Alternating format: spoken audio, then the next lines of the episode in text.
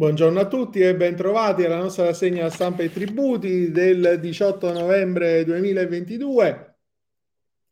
Uh, il primo articolo che troviamo oggi è a firma di Cristina uh, Bartelli. Leo firmerà la riforma fiscale, il decreto di attribuzione delle deleghe uh, al neo ministro, vice ministro, ma di fatto insomma è sostanzialmente un ministro con tutti i poteri, al professor Maurizio Leo che è delegato a istruire e predisporre iniziative legislative di riforma del sistema fiscale, quindi le deleghe e competenze in materia tributaria e fiscale con riguardo alle funzioni attinenti all'area delle politiche politiche fiscali e del sistema tributario e quindi avrà il potere direttivo nelle materie in coerenza con il generale potere di direttiva attribuito al ministro. E sulla riforma del processo tributario crescono i, ri- i rischi di addebito di responsabilità ai funzionari comunali, l'articolo su NT Plus enti locali ed edilizia, firma di Patrizia Ruffini e Susanna Mobili, eh, l'IFEL ha dedicato una nota eh, di approfondimento sulle questioni che riguardano da vicino eh, le amministrazioni, in particolare il eh,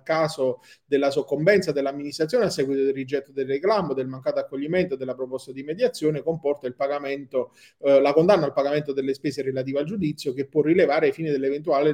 responsabilità amministrativa del funzionario che lo ha immotivatamente rigettato, come sappiamo articolo 4,1 lettera C della riforma che ha modificato l'articolo 17 bis del DLGS 546 del 92 introducendo il comma 9 bis. Questa è una ri- norma che sembra voler superare la prassi oramai consolidata consolidata da parte dei comuni della mancata risposta al reclamo proposto dal contribuente e questo comportamento ora potrà essere considerato quale rigetto immotivato del reclamo, ritenendo causa di eventuale responsabilità amministrativa del funzionario se a soccombere in giudizio il comune. Quindi ehm, diciamo, le eh, nuove disposizioni si applicano ai ricorsi notificati già a decorrere dallo scorso 16 settembre. Parliamo poi dell'esonero della seconda rata IMU 2022 per il settore dello spettacolo nell'articolo di Girolamo Ielo su Enip Soa Quotidiano, il decreto aiuti quater detta una disposizione di interpretazione in tema di IMU, in particolare conferma che per il 2022 la seconda rata dell'IMU non è dovuta per gli immobili rientranti nella categoria catastale D3 destinati a spettacoli cinematografici, teatri, sale per concerti e spettacoli nel rispetto delle condizioni dei titoli eh, dei limiti del de minimis. Viene pertanto mantenuto l'esonero del saldo IMU per il settore dello spettacolo a condizione che i proprietari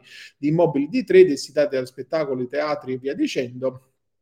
siano anche gestori delle attività che sono esercitate. E infine la riscossione senza ultrattività, l'articolo che troviamo su Italia Oggi a firma di Angelo Lucarelli si occupa di una decisione eh, della Corte di Giustizia Tributaria di primo grado di Napoli che con la sentenza 10.472 del 17 ottobre 2022 depositata l'8 novembre 2022 ha detto che i concessionari privati degli enti locali non eh, possono usufruire dell'ultrattività riscossiva e quindi la concessione risulta essere scaduta nel corpo del contratto non vi è alcuna clausola che ne prevede un'altra attività o piuttosto un regime transitorio successivo alla scadenza. Con questa notizia concludiamo la nostra rassegna di oggi. Io vi auguro un proseguimento di giornata e vi do appuntamento a, a lunedì per la nostra rassegna. Nel frattempo vi auguro anche un buon fine settimana.